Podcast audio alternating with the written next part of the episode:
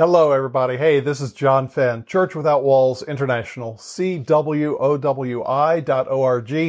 Here again this Wednesday morning, talking about the discipleship process.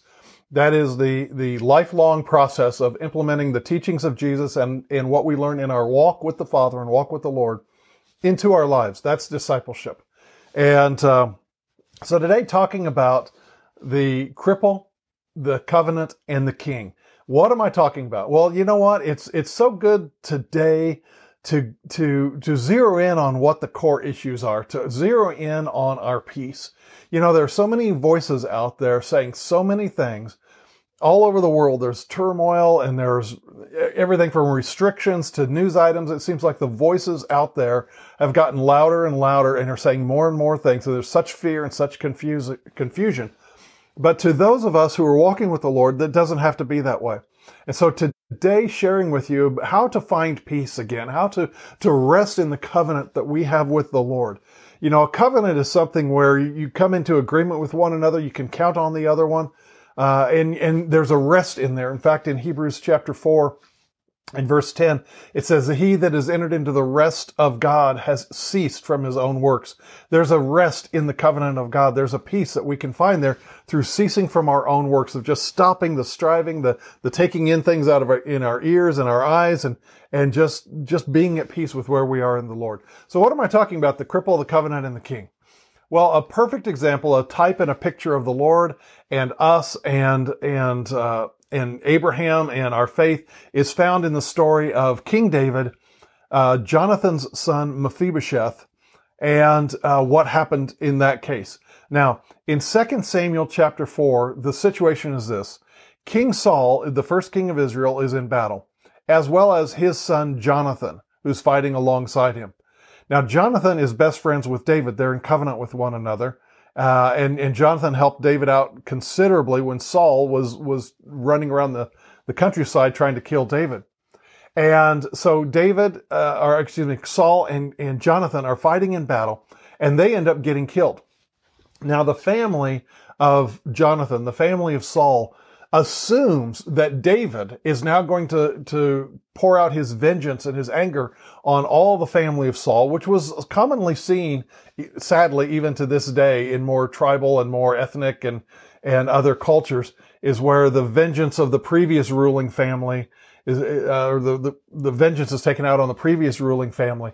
And so 2 Samuel chapter 4 and verse 4 tells us that Jonathan had a son named Mephibosheth.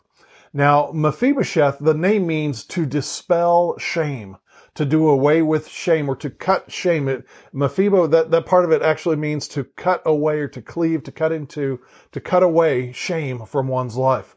But young Mephibosheth, we are told in 2 Samuel 4 and verse 4, was four years old when his, his nurse, his nanny picked him up when they heard that his dad Jonathan had been killed in battle and that his grandfather Saul had been killed in battle. And they, and she picks up five year old Mephibosheth and she runs with him and she trips and she falls and the resulting fall crippled Mephibosheth in his legs and his feet.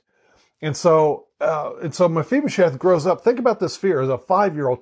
Oh no, your, your dad's been killed in battle. We have to run before David finds us and David kills us. And they're running and, and in such fear that David is going to come in at any moment and his men are going to kill everybody, men, women, and children, uh, to, to rid the land of the, of the family of Saul.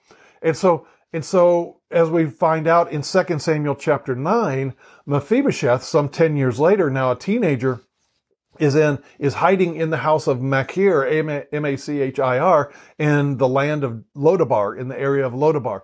Now the word Lodabar means no pasture. And so there's nothing there for the livestock. You know, they've got some farming going on, but there's nothing there. And Mephibosheth is a picture of you and I. Uh, you know, we are crippled, so to speak, by our sin, by the baggage from the world. We are, we are crippled in life.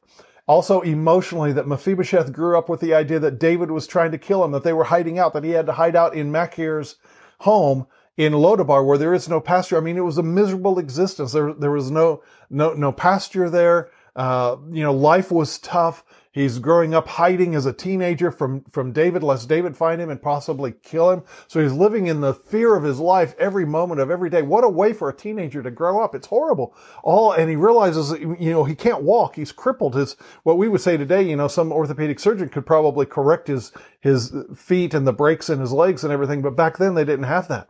So he grows up with this idea from age five all the way on. He knows how he became crippled, the fear of his life, the fear of what David may do to him.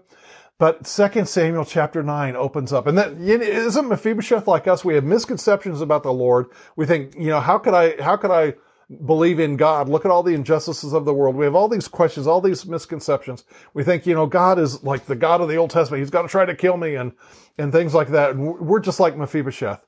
But it means to cleave or to dispel shame. And this is why. Because David in 2 Samuel chapter 9 and verse 1 opens up and he says, Is there anyone of the house of Saul, and particularly the house of Jonathan, my friend? Is there anyone left that I can show kindness to because of my friendship with Jonathan? And uh, the servant Ziba speaks up and he says, "Well, he said, in fact, your your highness, I do know of one one young man named Mephibosheth who lives in the house of uh, Machir in the land of Lodabar, and he's the only one left that I know about.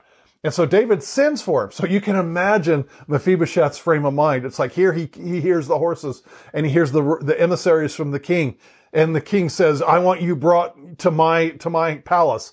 And so Mephibosheth is afraid. He has no idea. The, the, the, the, the servants of, of David don't have any idea what's going on. And he comes before David and he, he falls down and he said, I'm Mephibosheth. I am your servant. And, and, and David says this, don't be afraid. The first thing out of David's life, uh, mouth is, don't be afraid. And, and, and Mephibosheth, I, am a dead dog. Why are you doing this? I, you know, I, I, I'm just a dog to you. I, you kick me, kill me, whatever. That, why are you doing this? And David says, don't be afraid.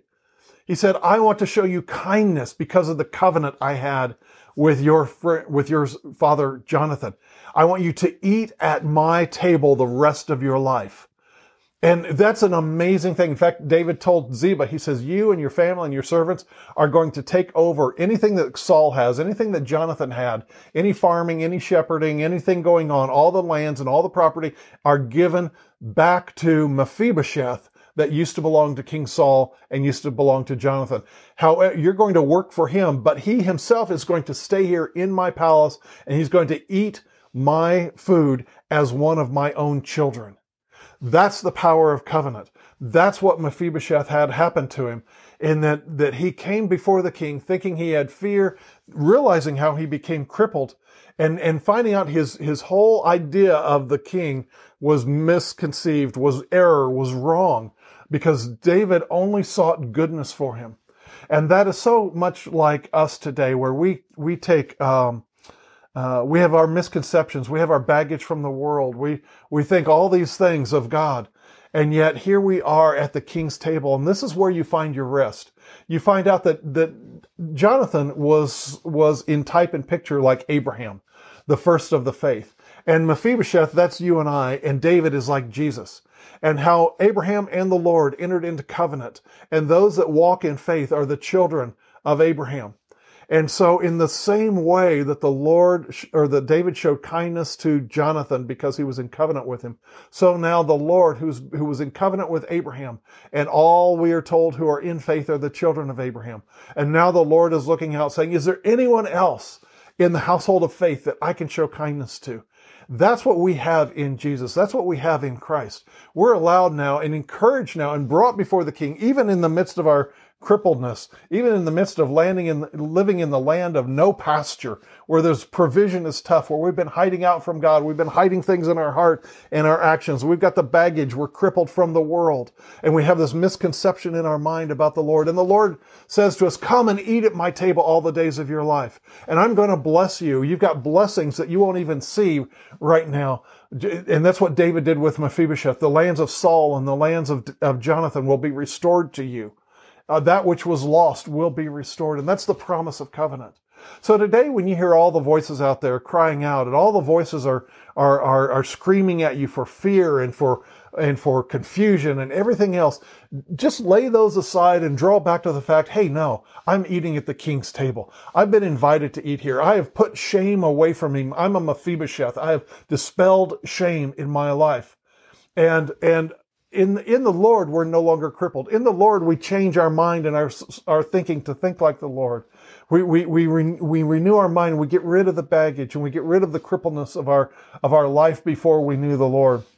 And we come into that covenant and we rest. We cease from our own works and we eat at the king's table. We're in fellowship with the king. When he's at the head of the table, we're right there at the table along with others, sons and daughters of the king. We've been grafted in through our faith in the Lord. What a, what a wonderful way to, to, to see the story of Mephibosheth from 2 Samuel 9 and 2 Samuel 4 4, where we're told he became crippled. Let us be no longer crippled in our thinking.